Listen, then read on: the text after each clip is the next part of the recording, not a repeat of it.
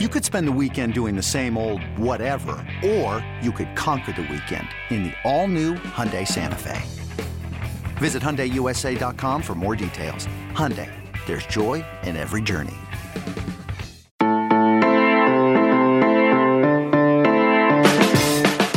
Good morning. It's Monday, November 25th, and you are listening to the College Football Daily, a 247Sports podcast dedicated to catching you up on and breaking down the day's college football news, oftentimes within 15 minutes or fewer.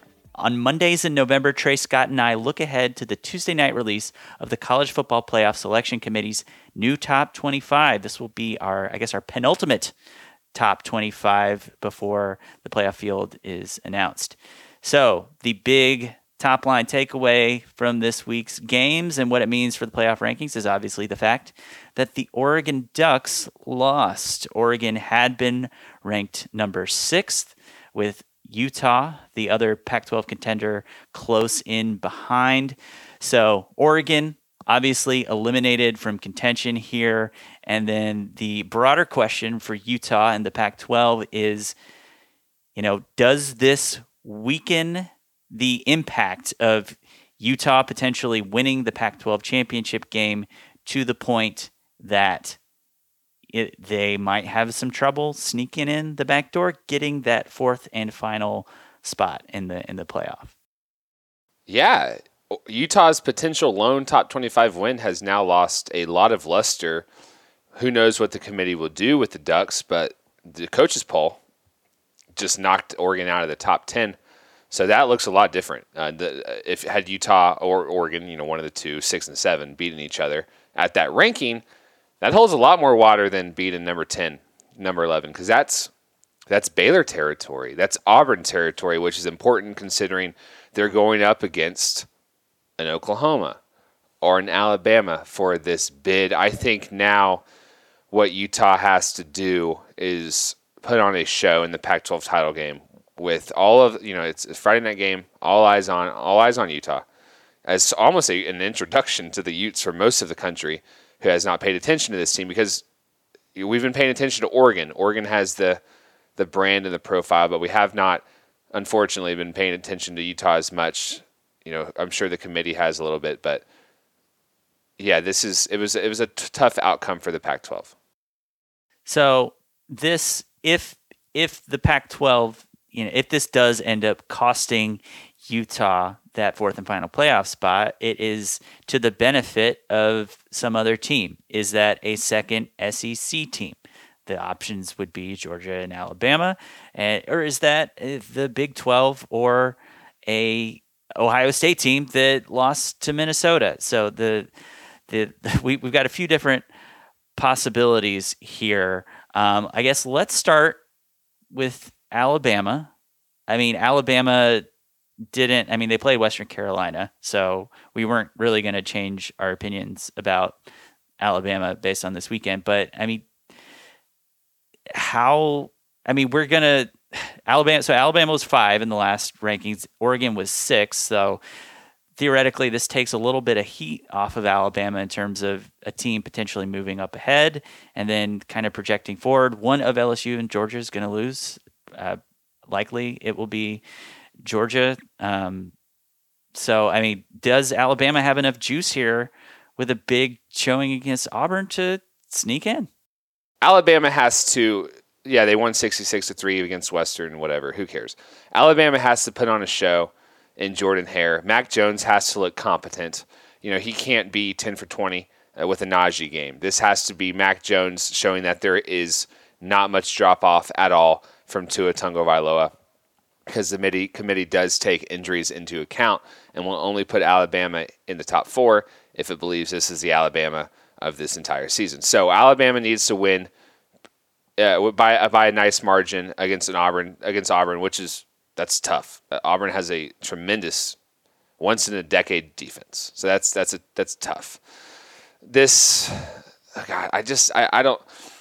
I had talked myself, Connor, into Oregon getting a nod over Alabama. And now I just like I woke up today just like feeling confused about all of these different hypotheticals. Georgia, if it wins, is going if it beats LSU, will be in the playoff So will LSU. And maybe that makes everything easier here because there is just not that much of a difference between Alabama, Oklahoma, and Utah at this point, in my opinion. I, I, I it'll be interesting to see what the committee does with Georgia. I, I feel pretty confident they'll keep them at number four. But I, I think you could construct an eye test argument, definitely not a resume argument, that Utah should be ahead of Georgia.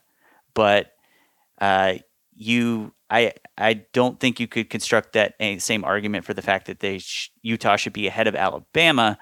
But I, I think it, but that complicating that is Georgia is right now in front of Alabama. So I think the most we could see Utah move up here, and you know they just beat a bad Arizona team. So not really a whole lot of specific reason to move Utah up, but they're probably going to move up to six.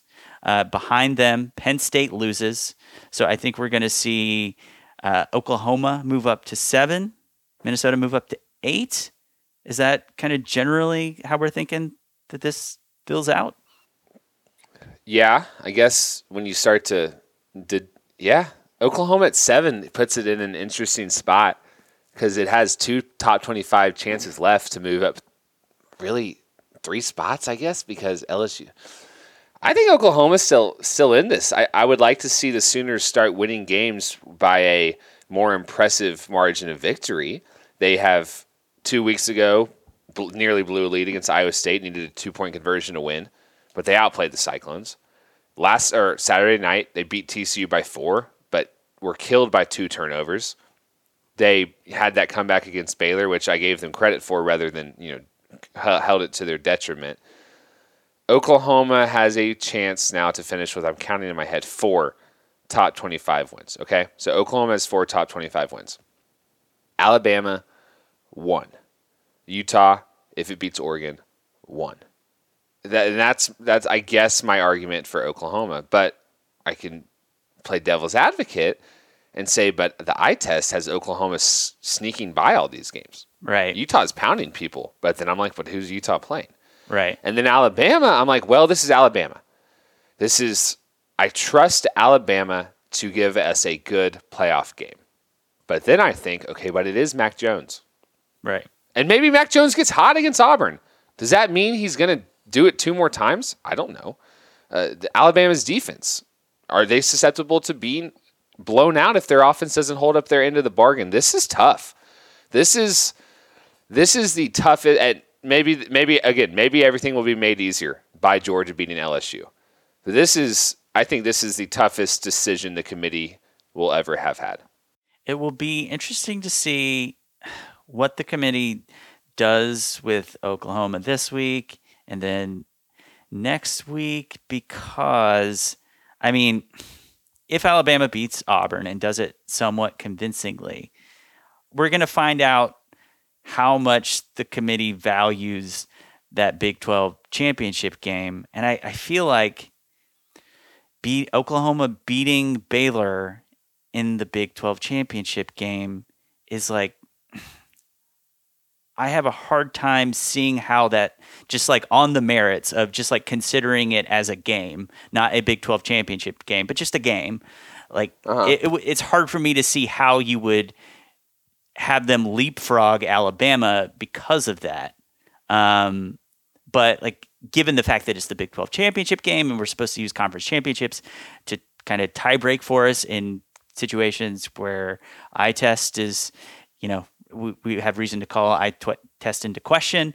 Um, you know, we'll, we'll find out how much they value that because, like, just as a game, a, Alabama beating Auburn by 20 is, you know, I, I don't think that's reason to like move them down.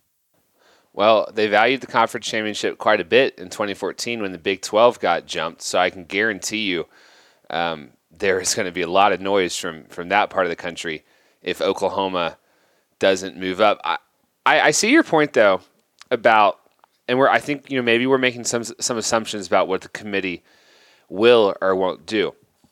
But let's say Oklahoma moves up again to seven because Oregon and Penn State lost. So Oklahoma's at seven. Yeah. Next week it has Bedlam. Oklahoma State's number twenty-one.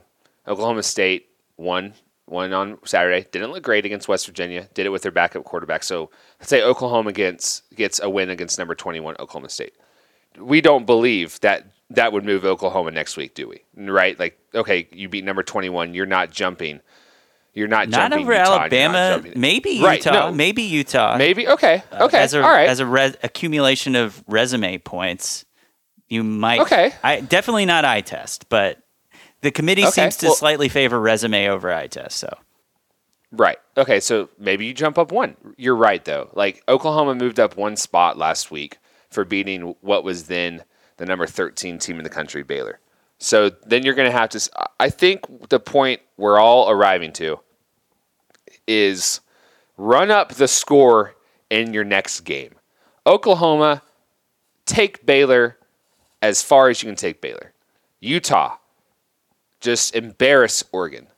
Alabama, do your best to run up the score against Auburn, although I think that's the most difficult of all of these run up the score scenarios given Alabama's got a backup quarterback and again Auburn's defense is scary.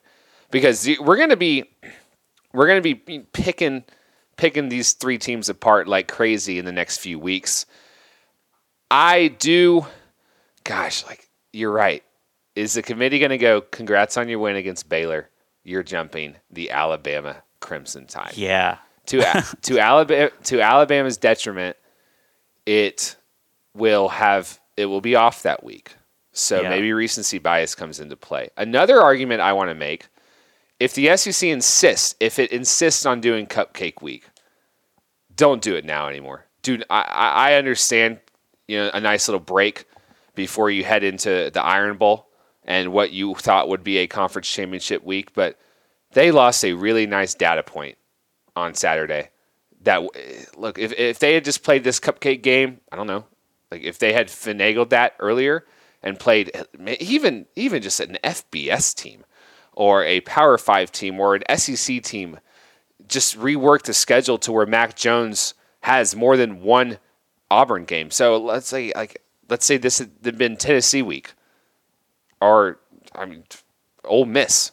That that, that would matter. That would matter to me um, as far as the stretch run goes.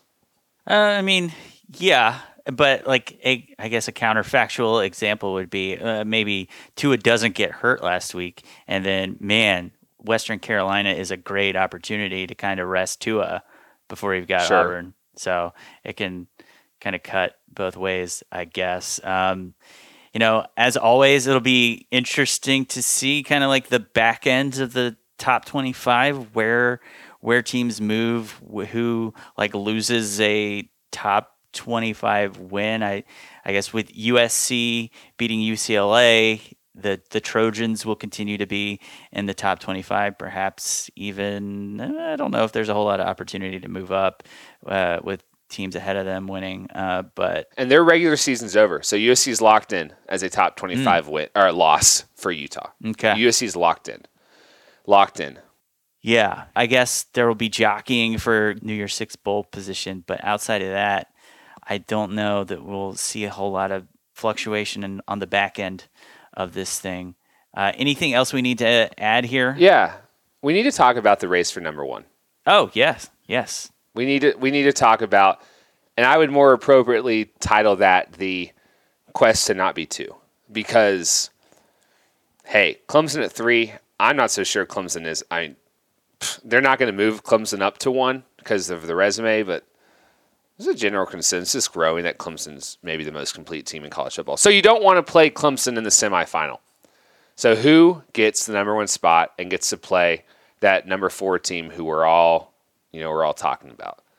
My take is that Ohio State eventually claims that spot with two more ranked opponents to go. Who knows how high Michigan jumps after that Indiana win? But if Michigan could get into the top 10, that would be nice. Uh, Minnesota is already a top 10 team, so Ohio State would probably like Minnesota to be its representative or its opponent in the Big Ten title game since it already did beat Wisconsin. I think Ohio State ends up taking that number one spot, despite the fact that LSU is going to have a chance to beat the number four team. Yeah, I, I think I think you're I think you're probably right. I th- I I look at what I, I Ohio State definitely made added a significant resume item in beating Penn State. I do think they eventually take over at LSU. Whether that's this week, I mean, I, I am not sure. But I, I look kind of looking ahead to next week. It'll t- LSU playing Texas A&M. I think will be really right. interesting, especially seeing how their defense holds up. Especially when we just had Texas A&M play Georgia, and Georgia delivered such a dominant defensive performance at the least in that one. And so as we kind of stress test LSU's defense and kind of kick the tires and you know uh, check the horse's teeth and everything, that'll be important, I think, in determining whether LSU holds on to this top spot. And then obviously LSU and Georgia will go head to head in the, SEC title game, and, and that'll mean even more. But um, yeah, yeah, it's like uh, LSU has all of these impressive wins. this you know quartet one of, of teams at one point ranked in the top ten. I think though number one, especially this year, should symbolize completeness, and and I think Ohio State embodies that as far as a discussion between these two teams. I think the committee will recognize that, and I'll tell you, I think this would be a convenient week for the committee or next week to go ahead and move that up. Um, yeah, because you're comparing LSU versus Arkansas to Ohio State versus Penn State, and then you're going to do it again LSU versus unranked Texas A&M as Ohio State plays Michigan. So if it's going to happen, it's happening either this Tuesday or next because I don't think I you know if it doesn't happen then then then when would Ohio State jump LSU? So eh, it's not like the committee didn't at one point think Ohio State was the best team in the country. In the first rankings, they were, and then LSU gets the win uh, over Alabama in Tuscaloosa. So you know, I, I, there's some fluidity there, and I think it matters a lot. Um, obviously, to be number one this year, and I think Ohio State is deserving of that title. Yeah, I think that's probably right, and yeah, LSU being number one feels for some reason it feels like so much more of a fixed thing than it is. But you're right, like Ohio State was very recently number one, and I think that the win over Alabama obviously added so much to their resume. But in consecutive weeks here, Ohio State has the potential to add wins over Penn State, Michigan, and uh, Minnesota or Wisconsin in the Big 12 championship game. So, I mean, given the way things have been going for LSU, you know, getting wins, but kind of giving up a lot of yards and points, I, I think you're right. I think it it's uh, it's it's a matter of time for Ohio State. And especially if Alabama gets into four, they're not going to. The committee's not going to do a semifinal rematch. So LSU would play Clemson anyway. All right. Well, that is going to do it for today's episode of the College Football Daily. If you appreciate what we're doing, we ask that you do one thing this week to help spread the word about the show. Uh, if you need a suggestion of a thing you could do, leaving us a five star rating on Apple Podcasts would be perfect. For Trey Scott and our producer, Tony Levitt, I'm Connor Tapp, and we'll see you on Tuesday morning for the next edition of the College Football Daily.